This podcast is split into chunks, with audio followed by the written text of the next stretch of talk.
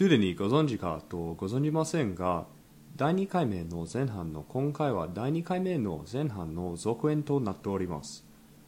前回の放送を聞かない方はそれからお楽しみください。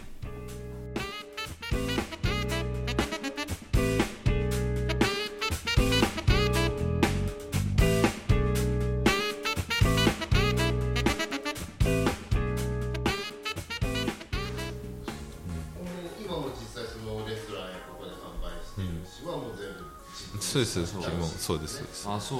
そうですそうです。だからそういう環境がなかったら要はさっきの高く売れるものを作る。牛でいうと例えば霜降りっていう綺麗なサシがどれだけ入ってるかとか形が綺麗とか、はい。色が綺麗とか。はい。そういったものを目指して作るんだけどうちはそこではなくてまずじゃあ美味しいもの香りだったりとか味の濃さだったりとかそっちを、はいそう。そっそうですね。ちをメインで作ることができる。だから作らないといけない。そうそう。やっぱお客さんが食べるから。そこを考えて生産できるっていう。休日に行って美味しかった。また行ってみようって思ってもらえればいい。そうそうそうそうだからそういう農家が僕は増えないと本当はいけないのかな。特に日本って大規模というか量で世界と戦うことはできないから。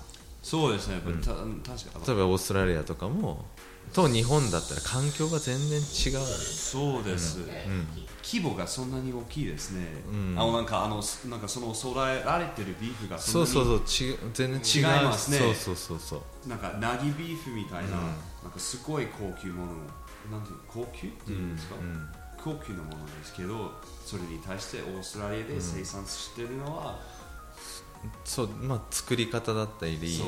そうまあものだったりとか、そうそうそう。変なしだからそことやっぱ戦う必要というか、もうないし戦っちゃいけない。一緒にこう、はいそこを同じ方向を目指していってはいけないというか。オージービーフなんか僕らだったらこう安安い求めやすいっていうイメージはある。はいはい、そうそうそうそう、なんかあのー値段の割にうん。美味しい、そうそうそう。というだしこうがっつり食べたい時とか、うんそう。そうそう。そう用途が違うからね。ねそのそれ違うと思う。そうもちろんそういうなんかあのそういうふうになんか食べたい時もあるけど、えーやっぱりいいものを食べたいなっていう気持ちもあります、そういう点であのナギビーフは、えー戦っていきますか？そうですね。でもそうですそうです。でもそれこそ僕がやりたいことはさっき言ったようにファンを作る作業。はい。やっぱナギビーフじゃないとダメだよねとか、うん。あこういう風に育ててるから、うん。ナギビーフはやっぱ食べたいなとか、うーん。やっぱそういう風に思ってもらいたいなと思っていて正直もう日本もそうだけど世界も味って結構もう高めれるとこまで結構高め美味しいものはもう大体もう決まってきたというかうん。大体もう味の限界値まで結構来てて、うんうんってなってくると後ってじゃあどういうふうに育ててるかとか、誰が育てているかとかどういった環境下で食べれるかとか、うん。多分そういうことにもなってくる。もちろん値段もそうだし、うんうん。になってくるのかなと思ってるからその一つの中であ豊福さんのとこだったらまた食べに来ようかしらとかうん。なぎビーフだからあ次も食べようかなって思ってもらえるようになれば一番かなとは思ってる。そうだってあの牛舎見てもらったらすごい興味が出てきてそううんそう。だからああいうことも本当はできる農家さんもあんまりいないというか、そういうことも含めてそのちゃんと伝えることも僕たちの今仕事なのかなって思って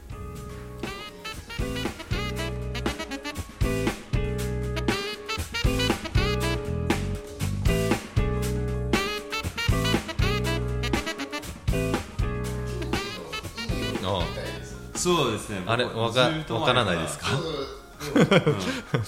謎かけになったんですでもこれもさっきのハーゲンダッツじゃないけど僕の作った造語なんですよ。ああそう。そう。どういう意味かというと究極の地産地消。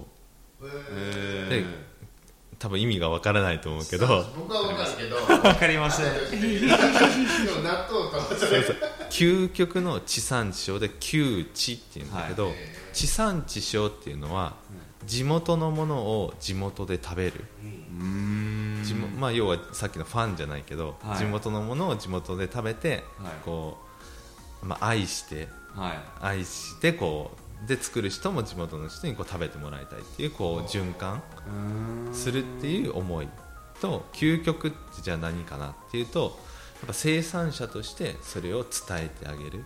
うんうん。それは食べて美味しいだけじゃなくてこういうふうに育ててるんですよとかこういうふうに愛情を持って牛を育ててますよとかなんかそういった思いをさらにそこを乗っけることができれば先ほど言ったファンだったりとかやっぱ情熱を持ってこう接することができるんじゃないかって思い。で窮地っていうのをそこでつけて、はい、そういう意味だそうですしかも可愛い名前。窮地の木はアルファベットそうです。っていう思いを込めて窮地にはいはいしました。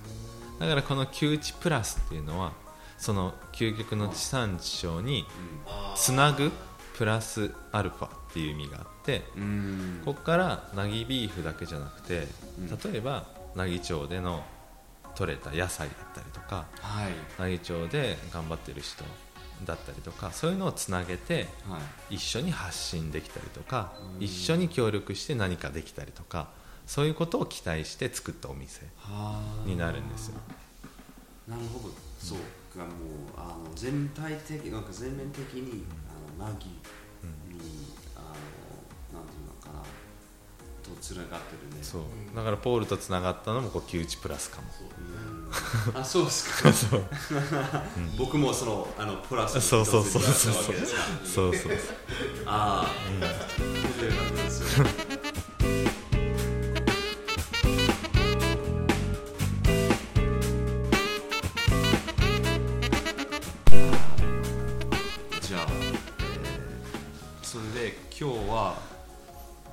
りたいと思いますが、あのまあ本当に面白くていろいろは勉強して。なんか勉強になりました？勉強になりました勉強になりました。もっとさんのお話聞けばよかったなと思って。そうそうですね。なことないそんなことないもう本当に上手になってていやいやいや。そうそうそう。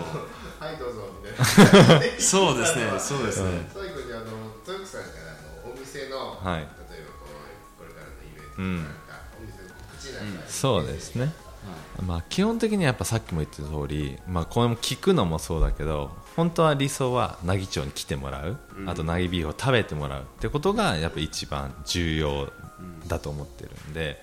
で岡山市に木内っていうレストランをさせてもらっていてでそのお店のコンセプトはもちろん奈義ビーフを使うっていうのもそうなんだけどほとんど100%岡山県産の野菜果物お米を使っている。っていうのもコンセプトで岡山の人にもこう岡山の野菜だったりその食材の良さを再発見してもらう、で県外から来た人にはここに来たら岡山県のものが食べれる、そんなお店にしたいな。って思ってやってますのでぜひ行ってもらいたいのとやっぱあとは奈義町。っていう一つのワードで実は9月24日にイベントとかもするんですよ、アートで。はい。アートでミートっていうイベント、これもちょっと今実行委員長っていう形をさせてもらっていてあれっていうのはやっぱり奈義町って言ったらやっぱ現代美術館のこのやっぱ現代アートと、やっぱその奈義町でこう生産される奈義ビーフと岡山黒豚っていうのを一つのこうワードをくっつけて2つのワードをくっつけてイベントをしようっていうので、まあ、とそういったイベントとかもまあいろいろとこれから奈義町でも仕掛けていきたいなと、よりこう魅力を発信していきたいなと思ってるんで、まあ、そういうことにもこう敏感にこう察知していろいろとまた調べてもらえたら足を運んでもらえたらありがたいかなと思いますかね。そうですね。僕現代美術と肉 すごい組み合わせでしょ 僕のなんか大好きなことの一つですよそれは。もう楽しかないそうそうそうそう。なんか一体どういうなんか具体的になんかどういう形になるかそうね。すっごい気になりますけど、気になるね。でもその2つ一見こう組み合わさそうな2つを組み合わせてやろうっていうのもやっぱあれで奈義町っていいとこがあるんだけど、なかなか共有して、そのここがいいあれがいいこれがくっつけるっていうのがなかなか苦手な町だと思ってて、そうですねそこちょっとなんかぼちぼちそうそうそうそうねそう、ポツンポツンってあるのをやっぱつなげてあげたいなっていう。その一つにもなればいいかなと思ってて、その両方の魅力を一気に楽しめる。ちょっと空間にしたいなって思ってるんで。ねそうそうそう。チケットがもう販売中えっとね、そうです、あのー事務局に行ってもらったら今販売してるのと、まあ、あとローソンね。ピュアとかでもチケットで取れるようになりますので、ぜひ楽しみにぜひ行ってみましょう。向こうでまたレポートしよう、そうね。現現場リポートで。そう現場リポートね。そうそうそうそうしてほしいぜナギビーフはなんか片手にあ持ちながら。そうひそうそうそうそう。マイクは。他の手で。もぐもぐをナギビーフ食べながら、あーなんか聞きたかなんか言いたいことがあるかって。レポートできるから。大丈夫。美味しい美味しいだけど大丈食レポ難しいぞ。じゃあいえいえ、はいこちらこそ。ありがとうございましたありがとうございました、時間で